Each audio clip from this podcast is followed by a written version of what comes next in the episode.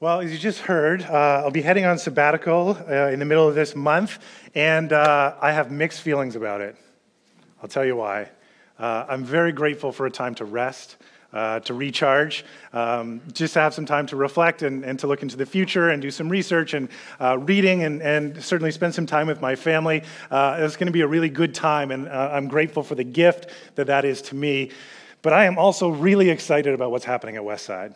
And so part of me is going to have a, a, little bit of a hard time stepping away uh, and, and just uh, kind of not being here for a little while. Uh, I really believe that God is doing something remarkable uh, here at Westside. Uh, something I think that He has for us in the future that, in many ways, uh, for some of us who have been here for quite a while, uh, I think He's been preparing us for for a long time, even though we didn't know exactly what that is or what that would look like. But uh, there's been so much disruption in the world for all of us in the last couple of years in a whole bunch of different ways. Uh, and yet, I believe that God is doing something and whispering to many of us, not just at Westside, but certainly at Westside, about how He might be leading us into the future and the kinds of things that he would have us to do, the kind of kingdom impact uh, that, that uh, is out there and is available, the opportunities uh, to share our faith and, and to make an impact in our city and further beyond that. And so I am thrilled for what God is doing here, and I am really excited to take some time off, but I'm really also excited, even though I haven't uh, started that yet, to come back. And so I want you to know that and uh, really, I know it's weird, um, but just believing that this is going to be an exciting time and, and really I think the two things go together, that it'll be a great time uh, for me and for, for my family uh, to prepare for what is ahead. And so we've been in this series the last few weeks uh, talking about some of the core values of who we believe God has called us to be as a church and a community.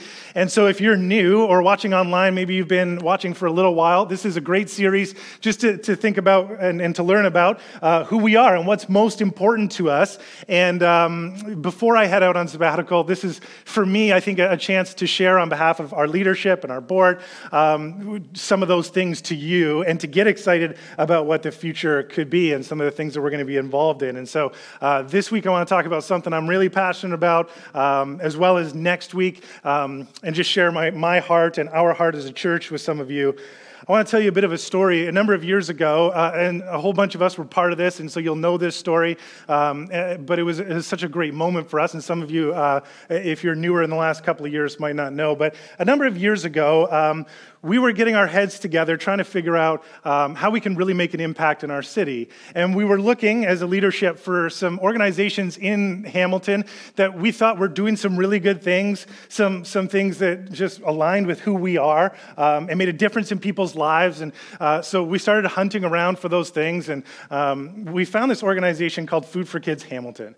If you don't know about Food for Kids Hamilton, what they do is they provide, uh, they provide food for kids who during the week depend on school programs to, to be fed, to have food. One day there was this, this woman, a teacher, who went to school. She went early on a Monday morning, beginning of the week, uh, and she found that there was this young student who had been there at 6.15 waiting in the cold in the dark all by himself. And she got there a little bit closer to 7:15 when they open up and have breakfast club at that school. And uh, she found out that this child had been there so early because he hadn't eaten all weekend long. He had no access to food, certainly not healthy food. And she got there, and it just broke her heart. And she started to realize that he wasn't the only one. In fact, in the school, there was a number of kids who relied from Monday to Friday on what the school could provide them, and then from Friday night until Monday morning had very little, if anything, to eat. And so she said, "We have to do something about this." She she started this organization, and, and that's what they do today. Uh, on Friday afternoons, they take uh, a bag full of nutritious food and in a, a discreet way, uh, a way that gives dignity to these children and their families. They, they slip them in their backpacks and make sure that when they go home, they've got a whole backpack full of food to sustain them throughout the weekend. And uh, we started doing some research and we found this organization, and some of us just our hearts started going, man, we, we have a heart for the next generation. We have a heart for, for children. We obviously have a heart for people who are in need right here in our city. And so when we started jumping on board, we looked and realized that they had uh, they were serving 1,200 kids in our city in over 60 schools. And when you look at the list of schools, it's not like it was all over the city, including all of the schools that some of us said, this is where my kids go or will go. And we just went, man, this is an incredible thing. So, one of the things we do at Westside, when we come to the end of the year in December, we often pick a few projects. Some of them are in the church, some of them are in the city, and we raise some money and we just want to express our generosity and our gratitude for all that God has given us. And so we put together a few projects. We wanted to raise about 30,000 $100,000 and we penciled in food for kids. We thought, man, if we could give them a few thousand dollars, what would really make a difference? And so we started thinking about that and praying about that. And I remember one night, I'm at a concert. Um, I'm at an Elton John concert with my extended family. That's a whole other story. And uh, I'm sitting there, and I had this moment where uh, I felt, I just felt like God was speaking to me in a way that, that I couldn't ignore. Um, don't tell anybody, it's a little embarrassing. But I'm sitting there in the middle of this concert and tears are streaming down my face. Like if somebody was looking at me instead of Elton, they'd be like, this guy's losing his mind. but here in the middle of this, this whole thing, I'm, I'm, I'm, I'm just feeling like God is telling, Dave, there's these kids in our city who go to the schools all around you who are hungry. And we found out at that time that they were serving 1,200 kids, and it was amazing. But there was 100 kids on the waiting list, 100 kids that they wanted to serve that had signed up, their families had signed up to say, we have a need. But, but the program said, we just, we can't bring kids on unless we can sustain them. And so they put out that need. And I remember going home and the next day going to our board at the time and saying, guys, it's great we put this on the list, but I think we need to flip all of these numbers. I just think God's saying, we were going to do some stuff in the building. So so if you see some frayed carpet here and there and some stuff, you go, why didn't they renovate that? This story is why.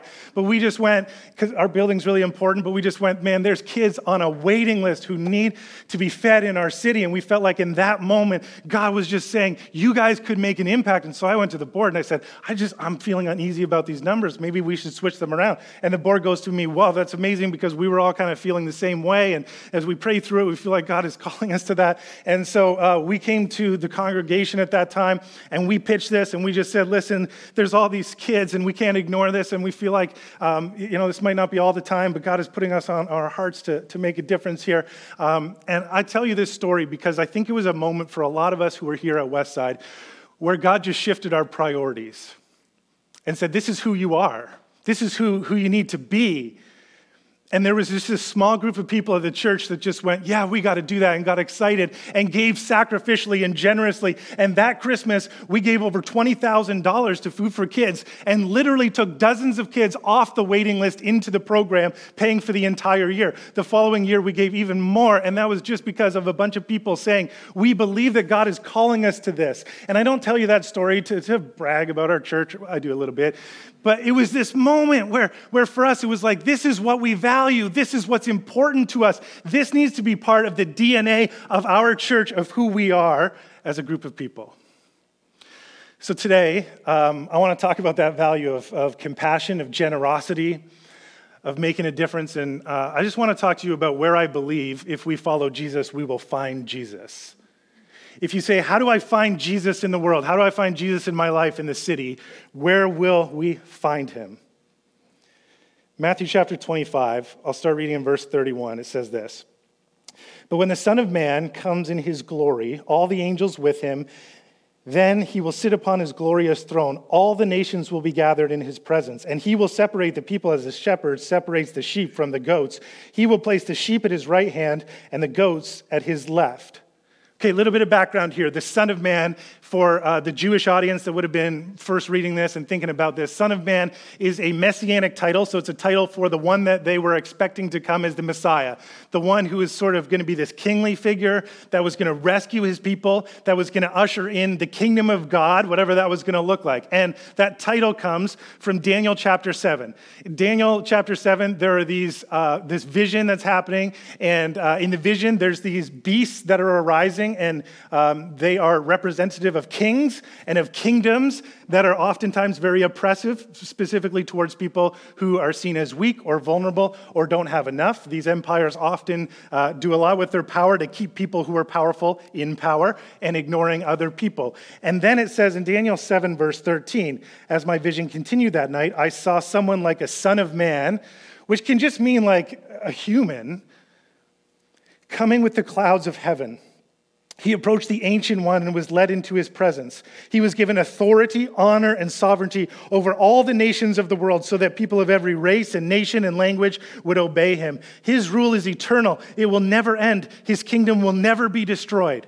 So think for a second if you're someone reading this a couple of thousand years ago with a Jewish background and you hear about a story, the Son of Man, when the Son of Man comes with power and authority, you're thinking this is the, the kind of thing we had in our scriptures. Oh, yeah, the Son of the Man, the, the Messiah that's going to come. He's going to usher in God's kingdom. And what does that kingdom look like? It's eternal, it's never going to end, it's never going to be destroyed. It, it, the, the Son of Man is going to have authority, honor, sovereignty, so he's going to be very powerful. All the nations of the world Every race and every nation will come and obey him. Like, this is not just going to be for one little group of people, but this is going to be something that spreads to the entire world, and nobody's ever going to be able to stop it. So, when we start reading here in Matthew 25, and Jesus, he's alluding to himself, talks about when the Son of Man comes in his glory. In other words, when this kingdom is really getting rolling, when you see the Son of Man, the Savior, here's what it's going to look like. And he starts telling these stories, notice, about how uh, there's people from all all nations.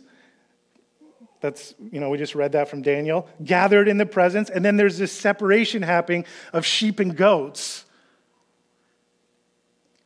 And the people would have gone, well, we have an expectation for that. We have an expectation about the, the Messiah figure. And Jesus now is going to say, whatever your expectation is or was, I want to I wanna give you a picture of what it looks like when the Son of Man comes into his kingdom with all that power and all that authority. And so he starts separating the sheep from the goat. And then the king will say to those on his right, Come, you are blessed by my Father. Inherit the kingdom prepared for you from the creation of the world. Doesn't that sound beautiful? For you who are blessed, oh, come, this is a gift for you. You get to inherit, you get this, this gift that you didn't even necessarily work for, in a sense. And, and this is a kingdom that, that was meant for you. You get to be part of what this Son of Man is doing. And then he says, and this is the unexpected part For I was hungry, and you fed me. I was thirsty, and you gave me a drink. I was a stranger, and you invited me into your home. I was naked, and you gave me clothing. I was sick, and you cared for me. I was in prison, and you visited me.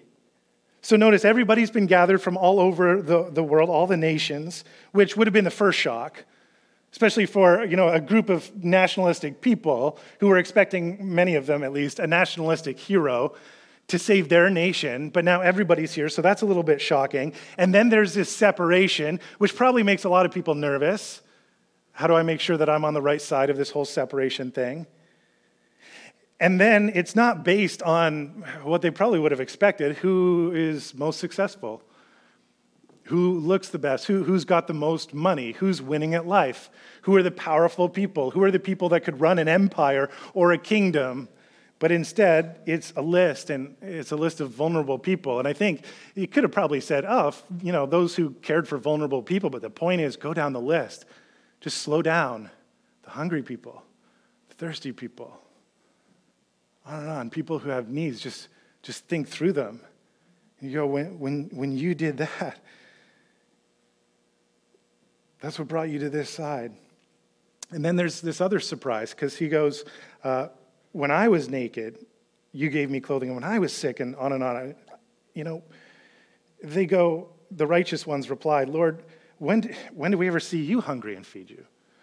Or thirsty and give you something to drink? Or a stranger and show you hospitality? Or naked and give you clothing? When did we ever see you sick or in prison or visit you? Hold on a second. That's really backwards. You're the king. You're the son of man. You're the Messiah. When did, when did we ever see you having those needs?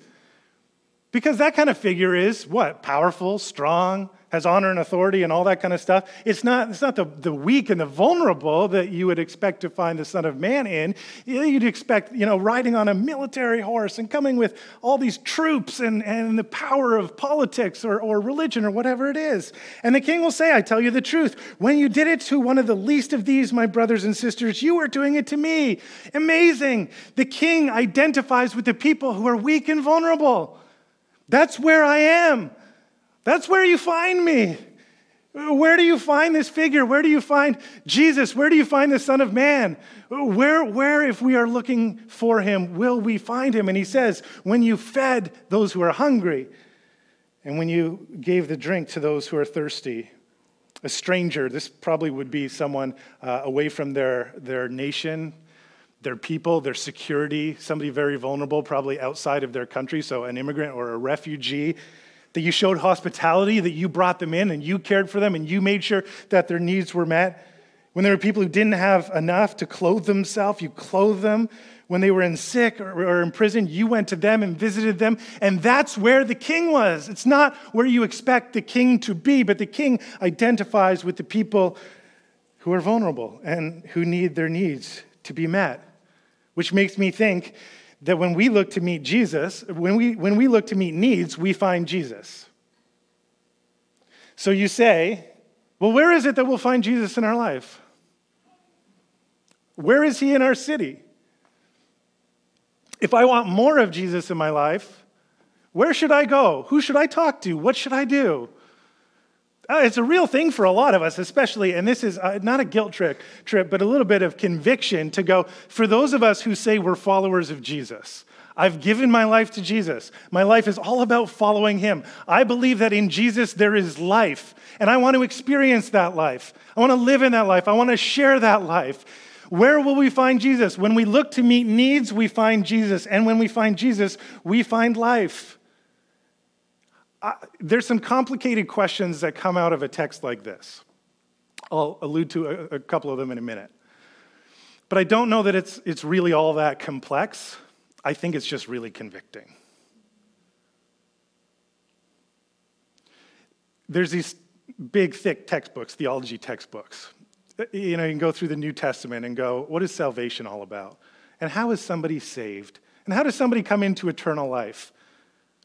A lot of really good things, a lot of really important things. You know, you read through Paul, like a book like Romans, and you go, you got to figure some of this out. I mean, this is important stuff uh, because what's the mechanism? Like, I don't know if you've ever asked this, but you ask yourself, like, what happened on the cross of Jesus, that Jesus died, that now he could give us eternal life? What, what's the mechanism for that? And we have all sorts of different ways of trying to figure out this very powerful and mysterious thing that happened in the cross of Jesus by which we are gifted eternal life. And there's all kinds of theories. We're trying to figure it out. We call them atonement theories. Maybe you've heard of that. If you haven't, eh, that's okay. Uh, we, we, but, you know, how do we know that we're right with God? And so you have, and I think this is really important, you have the Apostle Paul who says something uh, like this. He, he says, We're saved by grace through faith. That, that our life in God is given to us. We can't do anything in order to earn it. We're saved by faith. That's 100% true. We also have someone like James who says faith without works is dead. And then you start thinking, what is the nature of faith? And I think, again, some very complicated, you could read just huge textbooks about it, but maybe what Jesus is doing in this story about the sheep and goats is saying, I want to show you what life looks like when you have faith. If you really trust Jesus, Jesus, I trust you with my whole life. I trust that, that God provides everything for me. I trust that God gives me uh, what I need physically, spiritually, emotionally as a gift that I cannot earn. I think what Jesus is trying to show us is when you receive that, there's, there's no other option except to say, now I become part of the giving of the gift. And one of the things we've done in sort of the modern Western world is sort of separated out our spiritual needs and our physical needs. Sometimes we kind of prop one up over the other one and we say, well, our spiritual needs are really important so that our souls can float away to heaven after we die, which is not a great way to think of Christianity, by the way. Although I do believe in an afterlife and that God saves us for eternity.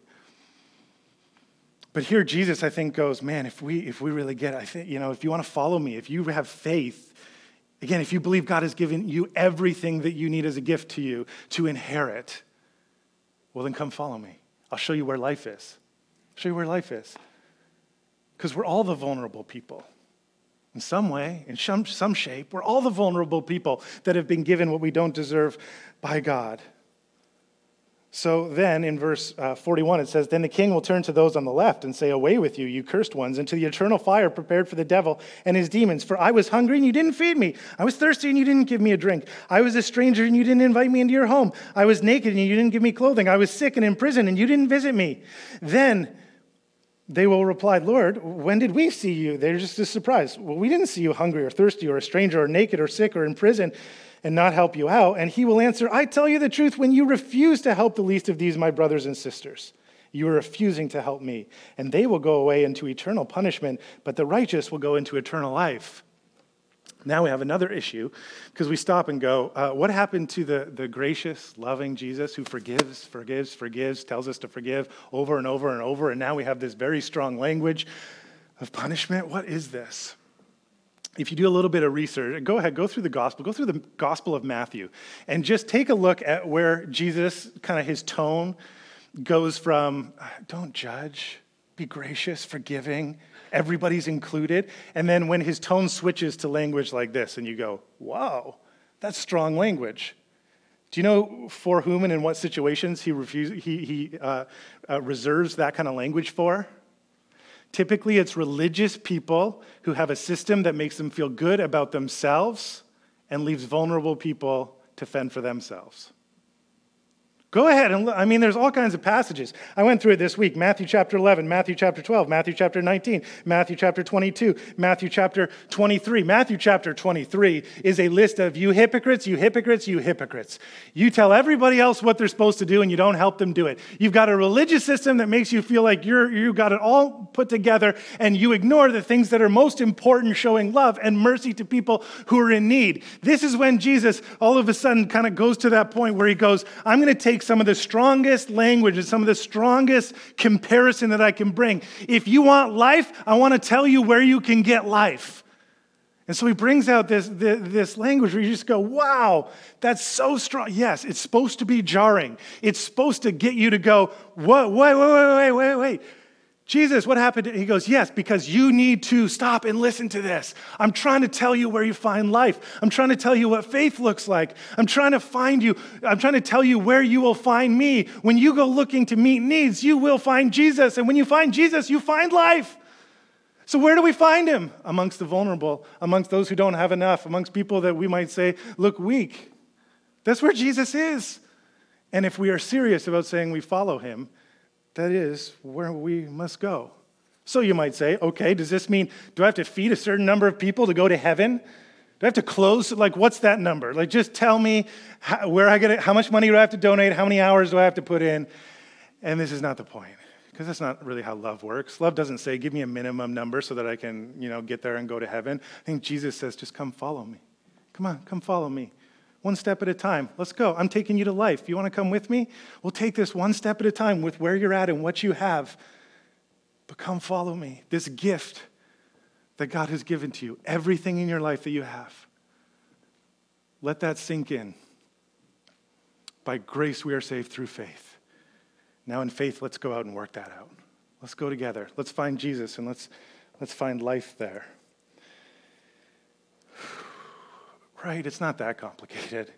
I get it. We could get into the weeds on, on some of it, but man, it's, it's challenging, isn't it? And it's beautiful and it's wonderful. So a few weeks ago, uh, we're driving, our family, we're driving, and we come off the highway, and we get to the top of the on ramp, off ramp, and there's somebody there asking for money. And so I rolled down my window and I got a couple of bucks, and so I handed out the window. And my son, who's five, from the back seat, he goes, "Dad, what, what did you just do? What did you, what did you, what's going on? What did you give this guy?" So we've kind of made it um, a priority for us. We want to teach our kids about money and about generosity early on. By the way, if you're a parent, um, studies show that the number one factor for whether or not people in their adult life are generous with what they have, number one by far factor, is if they were taught and modeled in their home growing up about generosity.